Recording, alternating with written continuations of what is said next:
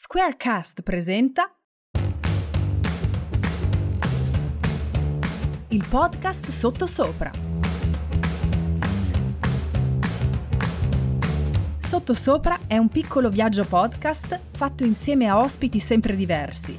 Personaggi famosi o comuni mortali si incontreranno nel nostro podcast per raccontare a cuore aperto i successi e gli errori che hanno aperto o chiuso le sliding doors della loro vita. Gianluca, Michela e Luca ti danno il benvenuto al loro tavolo, ovviamente sottosopra.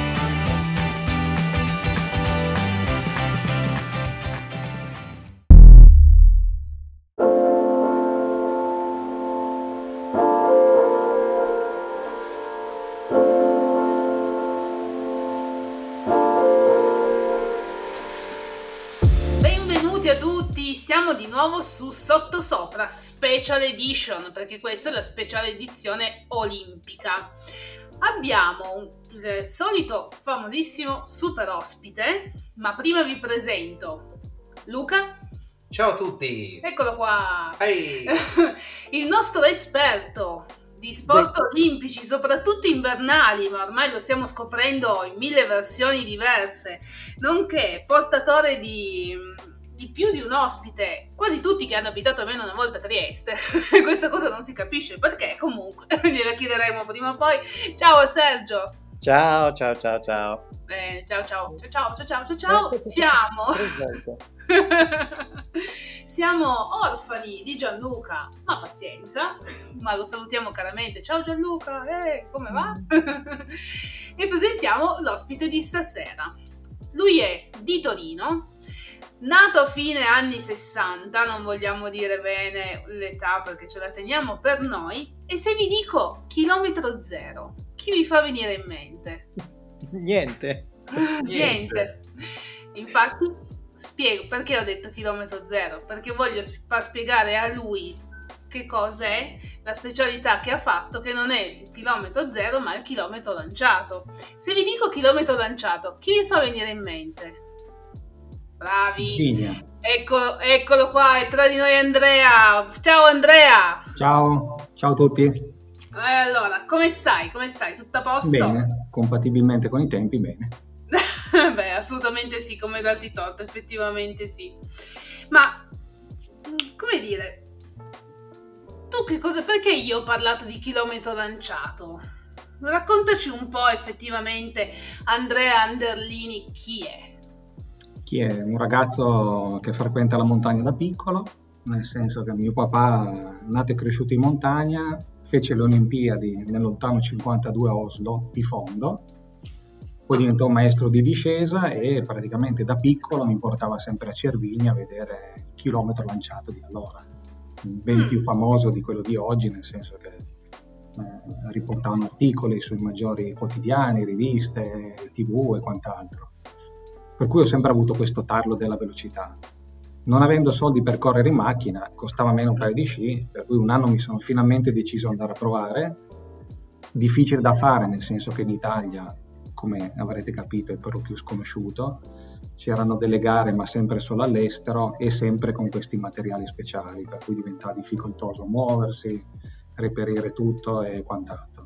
Un anno c'è stato un allenamento della nazionale a Bielmonte, qua vicino sopra Biella, per cui sono andato, ho provato, mi è piaciuto e boh, ho iniziato. Parliamo del 98. 98, perfetto. Ma guarda, hai parlato subito di, di, materiali speciali. Io so che Sergio ha una domanda speciale da farti sui materiali, o ricordo male?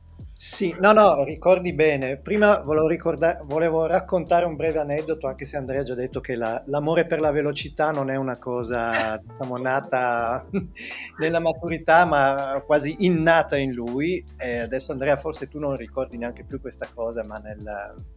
l'unica volta che ci siamo incrociati in una pista di sci, io avevo 17 anni, più o meno tu 15, da qualche parte in Val di Susa, abbiamo preso lo ski lift su assieme, poi abbiamo cominciato a scendere.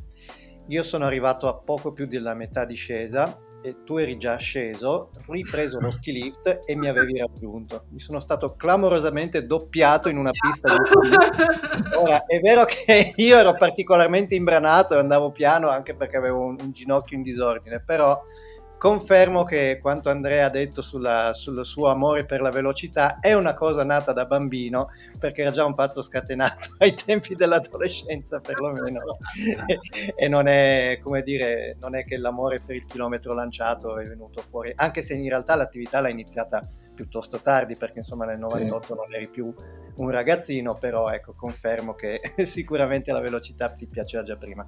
No, sono curioso di, di conoscere appunto quali sono le differenze principali di, dei materiali tra lo sci alpino e il chilometro lanciato. Okay? La tuta e il casco si vede già chiaramente che sono materiali diversi, anche il casco certo. più aerodinamico, queste cose qua. Eh, gli sci però, ad esempio, per un profano non è poi così ovvia, ecco la differenza che però io suppongo ci sia, giusto? Tra sci da chilometro L'unica lanciato. cosa in comune che c'è fra le due discipline, cioè il chilometro lanciato e il, lo sci alpino, sono gli attacchi. L'unica mm. cosa per il resto gli sci sono, hanno una lunghezza di 2,40 metri, 2,38 gli ultimi, hanno, non hanno praticamente sciancrature, hanno un raggio di sterzata di, di 31 metri, che sono praticamente più del doppio di, di un paio di sci da slalom per intenderci. Hanno un peso notevole per questioni di stabilità ovviamente, pesano 15, 15 kg al paio. I bastoncini sono cortissimi, una, non devono essere più corti di un metro per questioni di, di misure, di, di, sicurezza e quant'altro. Poi ci sono le tute ovviamente aerodinamiche che tengono un gran caldo quando picchia il sole, ma assolutamente non proteggono dal freddo. Ah. Dietro i polpacci abbiamo delle, degli spoiler che hanno funzione ovviamente aerodinamica, eh, il casco, sostanzialmente c'è un casco di sicurezza ricoperto da questa calotta aerodinamica che in caso di caduta si stacca. Eh, il resto, vabbè, i guanti sono guanti fatti con lo stesso materiale della tuta, e paraschiena da moto mm. per proteggerci al massimo, e boh, questa è la differenza. Mentre in epoche, diciamo, fino al 2003 sostanzialmente si correva solo e esclusivamente con materiali speciali. Dal 2003 in poi hanno istituito la categoria materiali di serie, proprio per cercare di promulgare un po' la, la disciplina. Siamo mm. arrivati a un punto dove, ci, dove c'erano più concorrenti con materiali di serie che non con materiali speciali. Quindi anche la federazione ha messo uno stop perché diventava un po' una cosa anomala. Eh, eh diciamo c'era un motivo essenziale di costi, ma dopo essermi vestito con tutta questa roba posso capire benissimo la comodità di chi sceglie l'abbigliamento dello sci alpino, nel senso che noi per vestirci ci impieghiamo almeno 45 minuti perché devi indossare questa tuta, gli spoiler vanno tutti inastrati, cioè un lavoro mai più finito. Ma quindi non ti vestivi mai da solo fondamentalmente, avevi bisogno eh, di qualcuno? Mediamente sì. Allora in allenamento puoi anche vestirti da solo, tanto tendenzialmente usi tutte vecchie che sono abbastanza elastiche, dovute mm-hmm. appunto all'usura e quant'altro. Una tuta nuova indossarla da solo, non dico che è impossibile, ma ci avviciniamo. Ma quasi. Esatto. Ma quindi è anche lo stesso copricasco dei, dei ciclisti, mi, mi, viene da pensare. Mm, no, una forma aerodinamica che lo ricorda, ma è una cosa fatta proprio... Sono diversi, ok. Sì, E come costi? Che livello siamo? Una volta che sei tutto vestito, quanta roba hai addosso in termini di euro? I costi sono accettabili, allora un paio di sci andiamo, credo, sui 700-800 euro eh, I bastoncini, alcuni se li fanno in proprio, diversamente puoi contattare le case che producono i bastoni per lo sci alpino, ti vengono anche incontro, vengono regalati. Gli scarponi sono quelli dello sci alpino opportunamente modificati, nel senso che rimuoviamo tutti i ganci per questioni aerodinamiche, quindi uno scarpone mediamente di un buon livello siamo sui 300 euro. La tuta ormai raggiungiamo il migliaio di euro e mm. stessa cifra al casco, ovviamente. Okay, sì. Per cui ragioniamo sui dai 3-4 mila euro. Ecco. Sì, quindi non è proibitivo a livello di costi? Assolutamente no. Poi voglio dire, un paio di sci, la tecnologia degli sci è praticamente la medesima da sempre. Perché non avendo grossi numeri di vendita, le case ovviamente non investono in materiali, si limita a cambiare la serigrafia che è uguale a mm. quella del modello dello sci alpino, per il resto sono gli stessi eh, le tute come tessuto mediamente le cambi quando si rompono, perché anche lì non ci sono grosse ricerche, e il casco idem. Mm, magari si fa qualche miglioria, ehm, ma sostanzialmente fatto una volta l'acquisto non hai grossi problemi. Certo. A livello di pista invece, perché quello forse può essere un problema, no? Per uno che vuole farlo così a livello amatoriale, diceva, questo sabato parto, vado a farmi... Allora, è, un grosso problema, ma allo stesso tempo non lo è, nel senso che eh, abbiamo la fortuna di avere una pista in Francia, a Vars, che praticamente è dietro Vinadio, Mm, oltrepassato il confine Clavier, si scende a Briançon, a sinistra una mezz'oretta si arriva in questa località magnifica peraltro, dove c'è questa pista che è aperta da mercoledì alla domenica e la si può utilizzare gratuitamente. Ci sono le fotocellule per cui chiunque può andare lì, fare la sua discesa e portarsi a casa il comino. Eh, per darvi un'idea, eh, mentre da noi alla fine della settimana bianca fanno la caretta di slalom gigante, a Vars alla fine della settimana bianca ti fanno fare la discesina da 100 all'ora. Ecco.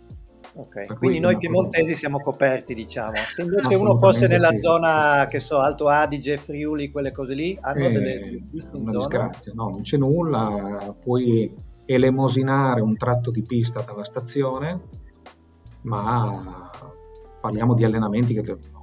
allora, se vuoi fare una prova col materiale di sci alpino, assolutamente bene, nel senso che su una pista tradizionale puoi raggiungere i 130-150 all'ora. Con i materiali speciali puoi utilizzarla per allenarti, ma velocità di un certo tipo le puoi solo raggiungere su piste apposite Certo. e a oggi c'è solo questa. C'era un'altra pista molto bella a- sempre in Francia, in Savoia.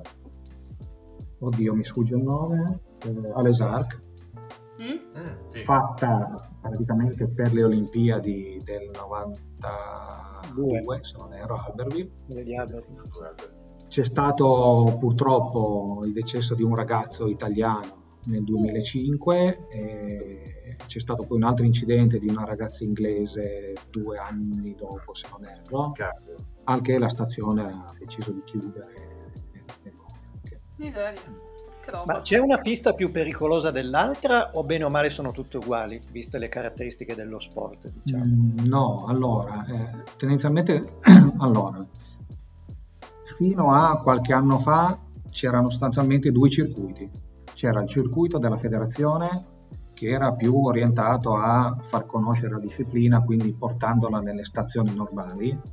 Faccio l'esempio di Cervinia dove allestivano una pista da discesa normale e ci si correva.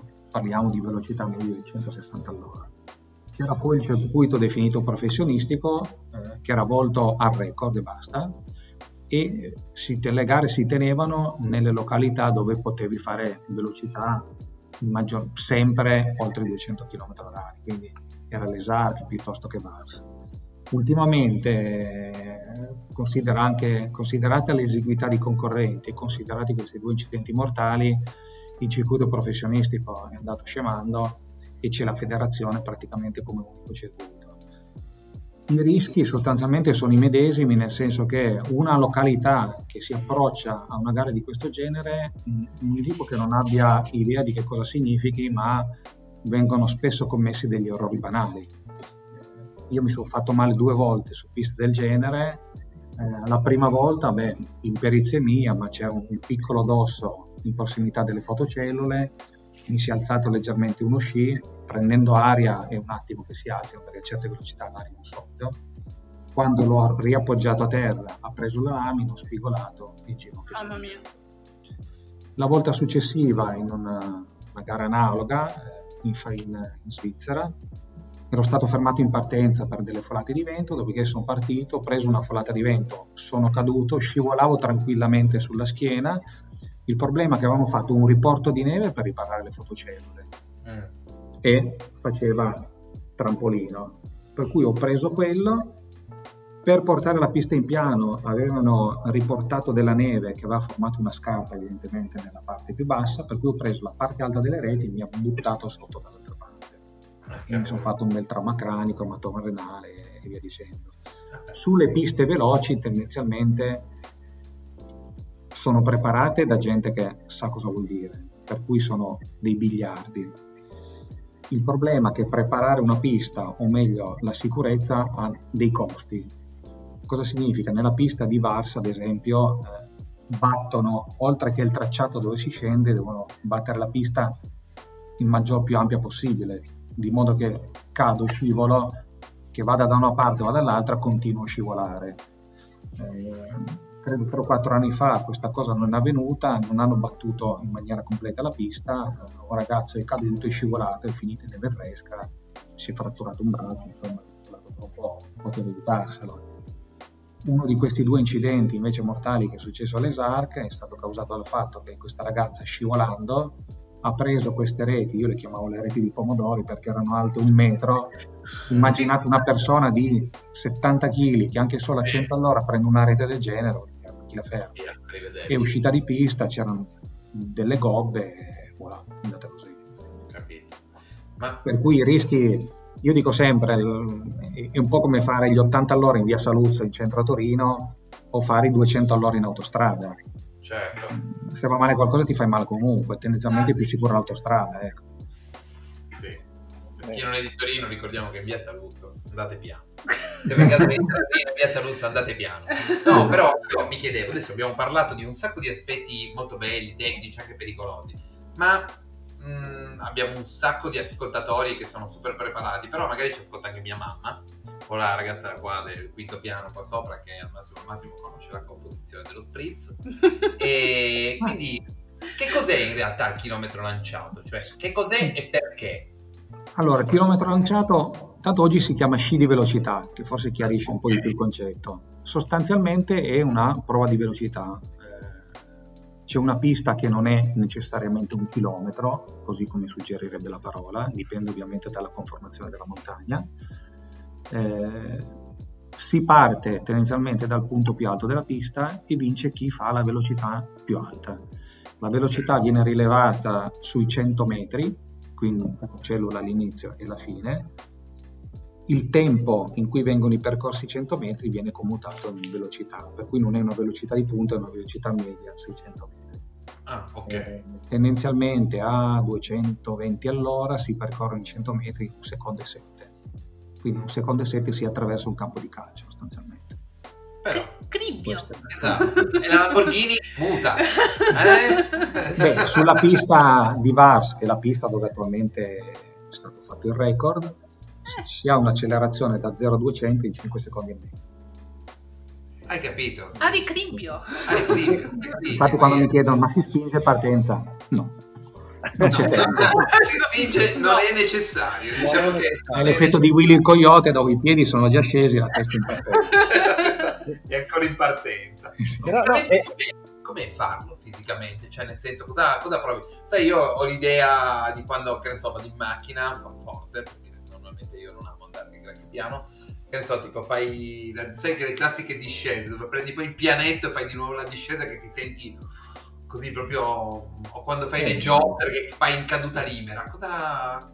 È una bella, una bella scarica di adrenalina, nel senso che eh, immagino, è appagante, anche perché sicuramente la parte più bella è la discesa, ma sei talmente attento a non commettere errori, a tenere la testa china, insomma tutta una serie di cose che te la godi relativamente. Un'altra bella botta è la frenata, nel senso che uscendo dalle fotocellule, quando ti alzi, hai un muro d'aria veramente e lì credo che ti accorgi maggiormente della, della, velocità che hai appena fatto, perché poi anche la frenata. Mi fanno dire come fai a frenare? Mm, basta alzarsi. Io dico sempre andate a 100 all'ora, tirate giù il finestrino, mettete la mano fuori e ti accorgi di cosa sì. vuol dire contrastare certo. l'aria. La resistenza per dell'aria, assolutamente. Eh, eh, No, è vero il, il, fatto che sia uno sport un po' misterioso, no? È come, come, dicevi tu Luca, che non tutti conoscono, perché una curiosità, ad esempio, ho visto su Wikipedia, se, se guardate la versione italiana e quella inglese, sulle origini, danno informazioni completamente diverse. Io ho visto. Nel, nella versione italiana dice eh, è nato negli anni 30 del XX secolo, ovviamente in Svizzera. Quello inglese dice 1898 Stati Uniti. Eh, eh, questa cosa mi ha incuriosito, eh. no? Perché, perché sanno che addirittura, cioè, non parliamo di un'attività che ha 2000 anni e, e che non ci sono notizie, no? Quindi bisogna attenersi a informazioni di storici o quello che cos'è, cioè non, non dovrebbe essere così difficile come capire la nascita. Vediamo cosa dice Wikipedia Francia a questo punto. Ognuno tira l'acqua sul mulino, la versione corretta è quella svizzera. Mm. Quella svizzera, ah, è, nato, Svizzera, quindi è nato, è nato Svizzera, da noi. Quindi quello che dice in, uh, quindi il Wikipedia italiano è corretto. Sì, sì, sì. primi 900, poi avevano fatto il, il, club dei 100 all'ora a Courmayeur, poi avevano fatto qualche garetta a Cervinia, ma diciamo il clamore maggiore l'ha vissuto negli anni 70 a Cervinia proprio. Eh, sì. Ero l'intuizione di farlo d'estate, per cui in un periodo dove sostanzialmente lo sport che occupa maggior spazio in Italia, il calcio, non c'era, eh, altre cose, c'erano eventi di Formula 1, voglio dire, ma, ma non c'erano grosse attività sportive in quel periodo, per cui faceva abbastanza clamore, c'era il record, insomma, tutta una serie di cose che aiutavano. Chi partecipava alle gare allora, cioè tu ti presentavi a Cervinia, ti vestivano da capo a piedi e non tiravi fuori un centesimo. Penso e magari portavi a casa qualche soldino. Adesso eh, c'è la fortuna che la federazione comunque, se rientri nella, diciamo, nella squadra, ti fa partecipare alle gare senza avere spese di trasferta, che mm. tutto sommato no, non sono già poche. Hai spese di attrezzatura, ma sempre un po' con un animo della questua riesci a portare a casa qualcosa. Qualche sponsorino anche, ma per darvi l'idea, il detentore del record che è un valdostano, Ivano Origone, piuttosto che il fratello eh, Simone Origone che ha qualcosina come 11 coppe del mondo, non vivono di questo. Certo. Arrotondi, porti a casa qualcosina, fai sì. una bella vita, eccetera, però dire, sì.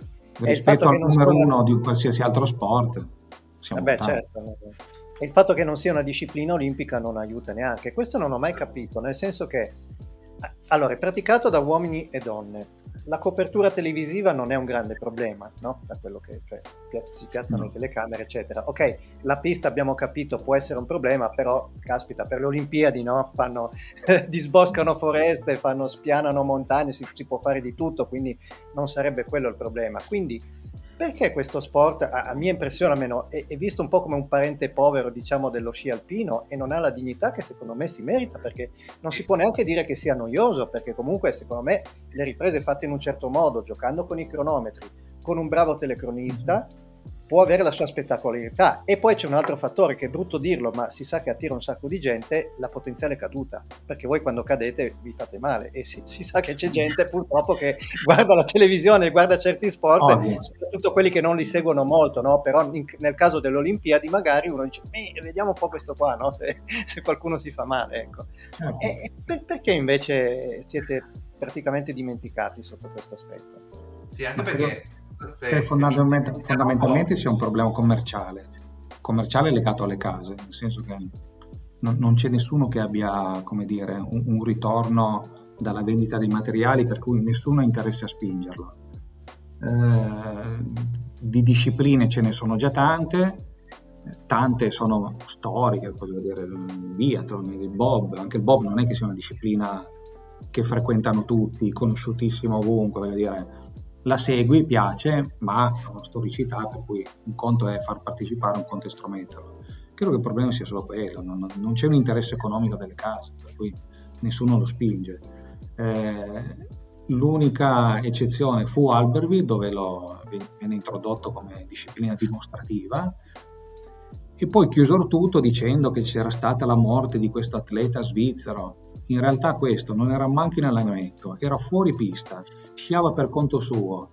Probabilmente sì, si faceva un pezzo dritto, ha avuto la iella di trovare un gatto delle nevi dietro un dosso, ma è un atleta che è morto, ma non facendo quella disciplina. Ovviamente hanno messo tutto insieme, pericoloso, eh? chiuso tutto, finito lì. Legato al fatto che poi devi costruire la pista, insomma, se non vuoi fare una cosa trovi una scusa, ecco. Ah, certo. Sì, beh, quello è vero, però c'è da dire che se così fosse, davvero, fosse solo la scusa la pericolosità, la discesa libera non dovrebbe più essere disciplina né eh, olimpica né alpina da tempo in memoria, vista comunque che qualche dipartita c'è stata nel corso certo, degli anni. Certo. Per cui sì, penso che effettivamente sia una questione più di sponsorizzazioni. Eh, assolutamente. È un peccato perché io la, la, vedrei volentieri, anche con un paio di intertempi, eh, citando il nostro comune telecronista amico di Formula 1, qualcuno che gridi Fuxia! no, poi con tutta la tecnologia che c'è adesso, telecamere, telemetrie, tutto, cioè, sarebbe anche carino. Assolutamente, Esatto. con l'Ultra HD, Eh. con l'Ultra HD che puoi far vedere anche gli slow, queste cose, è bellissimo, deve essere... Sarebbe Ma una c'è- cosa fantastica, sarebbe... Poi ha ragione Sergio, non c'è niente da fare, alla gente piacciono gli sport pericolosi, perché sono cose che loro non farebbero mai, cioè la gente va a vedere le gare di automobilismo solo aspettando che qualcuno si schianti. A proposito di questo, Io no. tu no. A proposito di questo, tu quando parti, come tutte le persone come te, che tutti gli atleti come te che decidono di partire, hai quel giusto, quella giusta percentuale di paura, perché se non c'è la paura non lo si fa. Assolutamente, saresti un incosciente, ovvio. Assolutamente sì. Ma a casa, cosa ti hanno detto tutti questi anni? Sei pazzo, non lo fare, sono preoccupato. Mia mamma ha sempre taciuto, va via, non dice niente, tornavi a casa, ti guardava la radiografia, il vero, va bene così. Mio papà, insomma, era, come dire, orgoglioso perché alla fine diceva, "Eh, insomma, dai, è tutto va bene. Mm, Per il resto, niente di che. L'ex moglie mi aveva solo chiesto che fossi adeguatamente assicurato. Mm, ah, ecco. La mia compagna attuale sarebbe ben felice che continuassi ancora perché è riuscita a seguirmi in un paio di gare e basta. Ah, Io ogni anno mi riprometto di, di ricominciare, però come tutte le cose o ti prepari adeguatamente, se no mm, mm. cominci a Certo. pensare che tutto sommato... Io l'ho sempre ritenuto un divertimento e come Certo. divertimento quando sono lì non devo avere pensieri come succede a volte che eh, nevica, ti fanno fare la discesa lo stesso e una cosa o l'altra, voglio dire.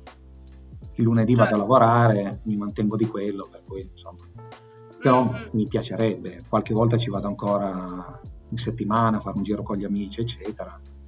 Anche perché è un bel gruppo, benché adesso si sia ristretto, però ci si conosce tutti, ci si frequenta, vai sempre negli stessi posti, cioè, carino.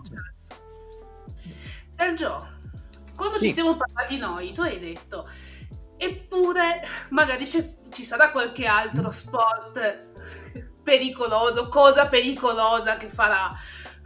Se non mi Lui. ricordo Ma, male, no? sì, ma eh, non so se definirlo uno sport, una, una cosa, Eh. penso sia stata una cosa una tantum. Comunque, l'unica volta che ho visto Andrea in televisione in realtà non era per, per il chilometro lanciato allo sci di velocità, Ah. ma perché si è buttato giù da un ponte così e, e la RAI per qualche motivo era lì a seguirlo. L'ho beccato casualmente su Sportsera, poi mi pare l'abbiano riprodotto sul TG regionale anche. Ecco. Raccontaci un po' questa, questa esperienza, Andrea. Come è nata? Io Come sei sentito? La ricordo perché ho fatto una pessima figura, nel senso che allora era successo sei mesi prima che era- c'era stato un incidente, erano morti un- una coppia di fidanzati. Per cui avevo questo amico che gestiva questo Hikeville dove c'è il ponte, questa, questa struttura, e voleva rilanciare un po' questa cosa. Io ho detto, vabbè, allora, due aerei di seguito non cadono. Ci sarà la RAI, ho detto, saranno più che attenti a tutte le norme di sicurezza, per cui vado. Tra l'altro soffro di vertigini, per cui ho detto o mi passa passa. I vertigini non sono passati, non fa lo stesso. La magra figura è legata al fatto che, fatto il lancio, tornando su, si avvicina a questo della RAI, mi dice, ma lo rifaresti? E io ho detto, bello è tutto, non lo rifarei perché sopra, insomma gli ho fatto tutto un discorso, no? Alla fine è uscito, rifa- bello, sì, lo rifaresti? No, finito. Questo mi ha guardato e mi ha detto, ma fammi capire, ti ho portato lì per che cosa? Per dire alla gente che stia a casa? Che, insomma, Salutiamo gli amici del Rai. però carino. Poi invece l- l- sempre questo ragazzo che è un pilota d'aerei, appassionato di paracadutismo, eccetera, quattro anni fa per il compleanno mi ha regalato un, un salto in tandem col paracadute. Oh, tu se non salti da qualche parte, se non Eh. ti lanci volta, non sei tu, insomma. E quello devo dire che è veramente bello. Sì, davvero. Sì, sì, sì, sì, sì. Ma se qualche ragazzo volesse cominciare a fare il chilometro lanciato, tu cosa gli consiglieresti? Di prepararsi come? Di, di studiare qualcosa in particolare? No, no? niente. Allora, io parto sempre dal presupposto che qualunque sport deve essere un divertimento, quindi Mm.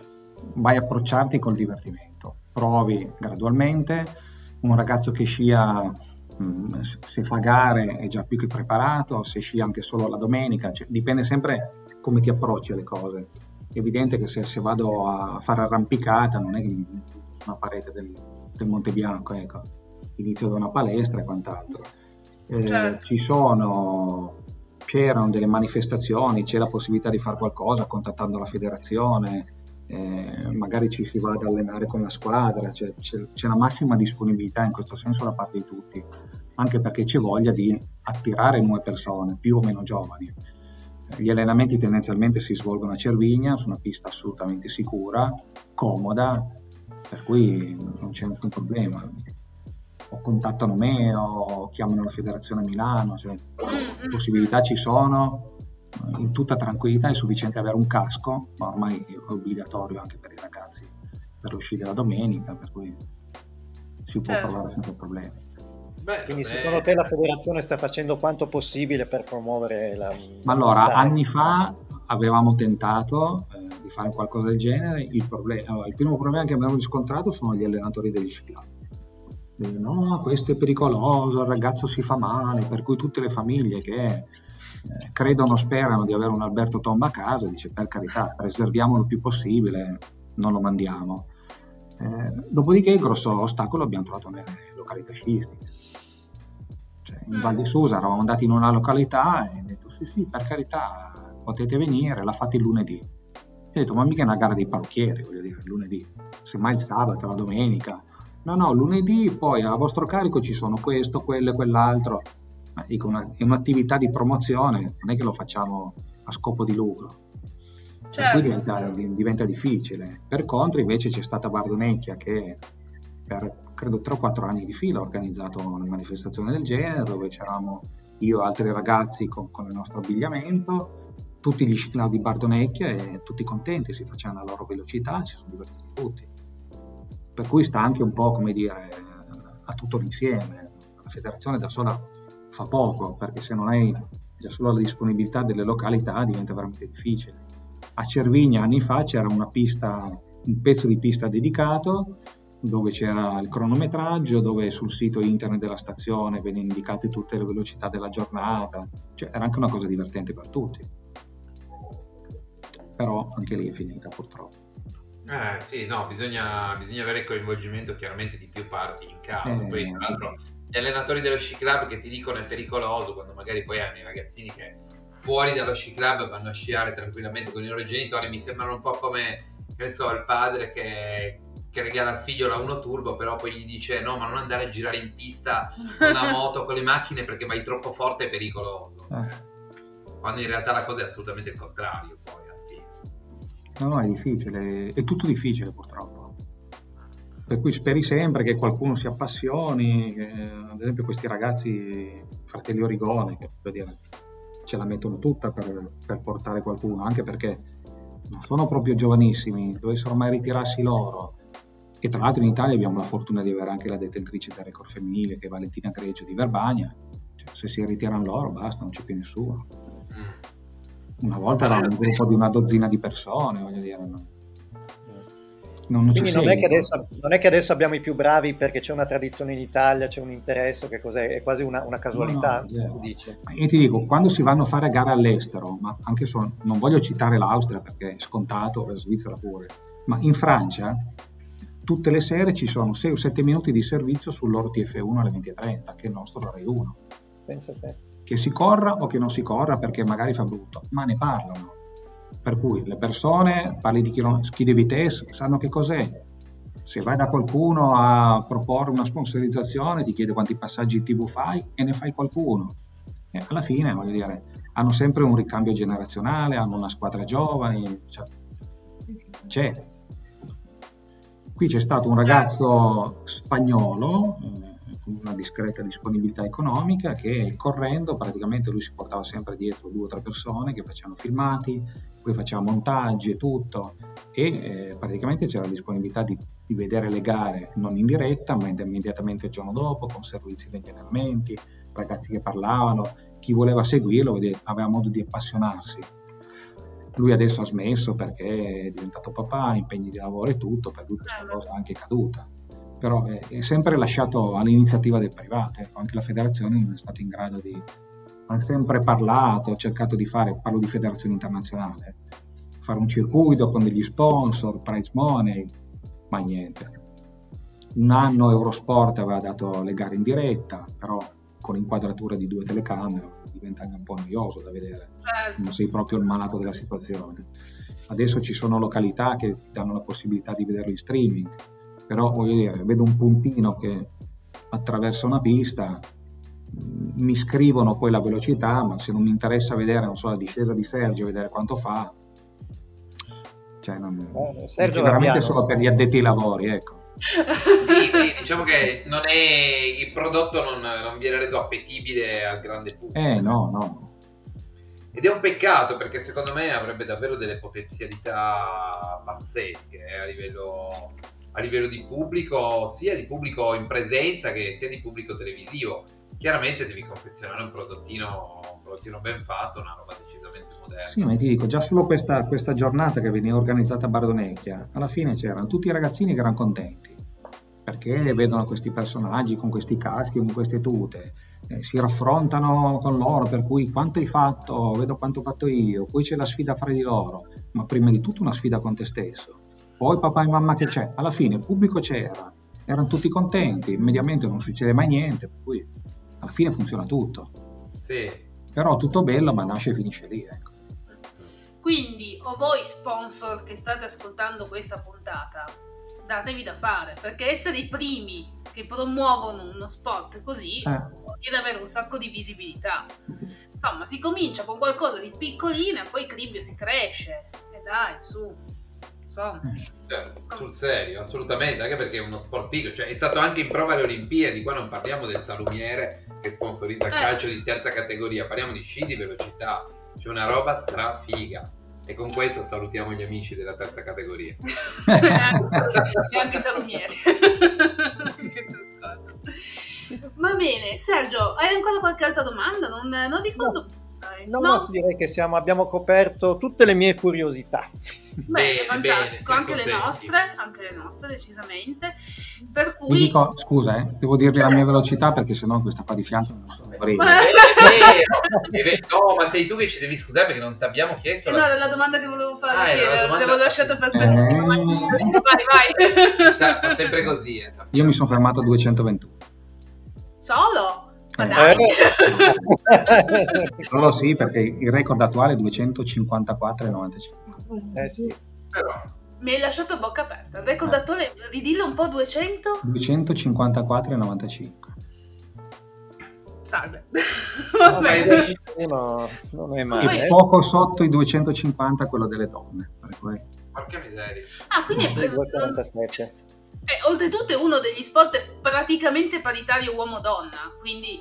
eh, Sì, perché- Sì, non questa cosa mi aveva incuriosito, come il record con la donna fosse di pochi chilometri inferiore solo rispetto a quello dell'uomo, però non essendo un esperto non, non- non ci ho ragionato molto, molto su. Ah, vabbè, però effettivamente... Beh, ma essendo velocità immagino che sia anche una questione di massa, no? Voglio dire, se tu, Sì, di prendi, peso. eh. se tu prendi una donna di 80 kg e un uomo di 80 kg, penso che facciano la stessa velocità a parità di tecnica e di materiali e di pista. Boh, teoricamente, la conformazione fisica è diversa, No, no? Comunque, teoricamente. E però Sì. non c'entra il peso, effettivamente, andando giù. E tutto fa, è, è tutto un insieme. Io lo paragono sempre a una macchina di Formula 1, cioè Certo. Certo, un sì, percentuale qua, una percentuale là. eh. chiaro. Starei a fare un'analisi dettagliata delle forme dell'uomo delle forme No, della no, donna. no, vabbè. Meglio di no. No. Secondo me, cari, cari ascoltatori, non ci compete questa cosa, però comunque sì, è uno sport dove effettivamente uomo e donna vanno, vanno quasi di, di pari, non di pari passo, ma di pari discesa. Tipo di discesa, Esatto. effettivamente. Che aiuta sì. tantissimo e che sarebbe essenziale la Galleria del Vento. Certo. Certo. A Torino abbiamo Pininfarina che sono stati disponibilissimi, hanno ospitato e ospitano ancora, ho avuto la fortuna di partecipare anch'io a una seduta di allenamento, quello è fondamentale. Vabbè, lo credo. È essenziale anche per la linea, perché mm, si suda talmente tanto che quel giorno ho perso 4 kg. È stata Porca miseria. Wow. Allora potrebbe servire a me quando dismettono una tuta. vado Assolutamente a Fantastico. Visto che allora non sono riuscita a farti la penultima domanda, ti faccio l'ultima domanda che tu devi sapere, la facciamo uguale a tutti. Ta-da! Ta-da! Sergio, vuoi farla tu? Ormai la sai. Ah sì, beh, l'ho imparata a memoria. Vai, Allora, vai. dell'onore. Datti un voto, anzi due voti in realtà, perché uno sul tuo progetto come atleta, nazionale italiano, chilometro lanciato, sci di velocità, e l'altro invece sul tuo progetto di vita. Che bilancio ti dai? Allora, come atleta mi darei un 7, appena sopra la sufficienza. Perché io dico sempre, mi mancava sempre un centesimo per fare la lira, nel senso che sono stato l'uomo delle occasioni mancate. Sono sempre arrivato vicino al risultato, ma me ne mancava sempre un pezzettino. mannaggia. Come progetto di vita 8, nel senso che sono soddisfatto di quello che sto facendo. Avevo letto una frase da qualche parte che mi dicevano guardandoti sei l'adulto che da bambino avresti voluto essere. Sì, sono contento. Poi ovvio che ambirei ad avere qualcosa di più, ma credo come tutti sia umanamente normale. Beh, comunque due, no- due noni posti in una gara di Coppa del Mondo, entrambi in Finlandia, mi sembra, qualche anno fa, non è una, una cosa brutta, mi sembra, no? Come bilancio. Eh, però ti dico, in una gara, ad esempio, in semifinale ero secondo e nella finale ho fatto un errore, sono finito di dietro, cioè, Eh, sono sempre eh, sofferenze, per cui tutti gli anni dici no, vabbè, l'anno prossimo no, però è sempre l'anno prossimo e alla fine l'anno prossimo non c'è più stato. Però dai, comunque, oltre alla sufficienza. E noi aspettiamo di vederti anche magari di Eh, piacerebbe anche a me, spero. Sarebbe, sarebbe davvero, davvero bello. In pista ti mettiamo un microfono e facciamo la diretta da quando parti, quando scendi e quando arrivi. Ma un anno, un anno l'ho fatto, con- mi sono messo il telefono nella tuta con l'auricolare e mi sono messo a cantare nella discesa. Cosa cantavo? No, no, no, eh, da un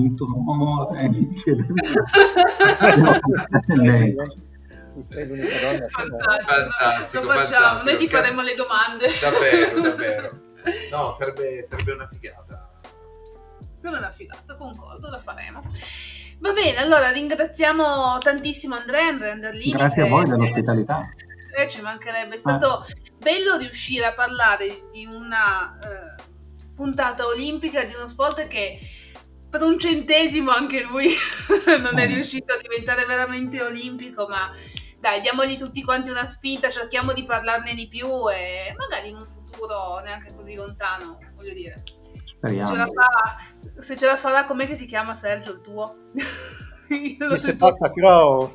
Se Sei ci- riuscita a farmelo dire anche in questa puntata. Sì, va? assolutamente sì, Eh, l'altra sì. volta abbiamo, dato abbiamo fatto buca, quindi stavolta dovevi dirlo. Stavolta ci voleva. Andrea ci guarda perplesso, dice che Sì, cos'è. infatti. Io va non bene. riesco, va bene. Ma perché non è abbastanza veloce per lui quel, quel tipo di Esatto. sport. Se alle Olimpiadi estive metteranno la break dance, noi tipiamo per lo sci di velocità alle Olimpiadi invernali. No, io voglio il cheerleading nelle Olimpiadi estive, che è Bello, stupendo. bello. E, anche, e perché no, anche le marching band a questo punto. No, no, no, lo cheerleading è uno sport acrobatico bellissimo. No, lo so, lo so, è bellissimo. Guardo i video di cheerleading e non pensate male, li guardo perché sono veramente belli video, non solo per le figliuole. O per i figliuoli, eh, anche perché. Vogliamo l'uncinetto carpiato. Va bene. Ringraziamo ancora Andrea Anderlini di essere stato con noi. E Grazie ancora a voi.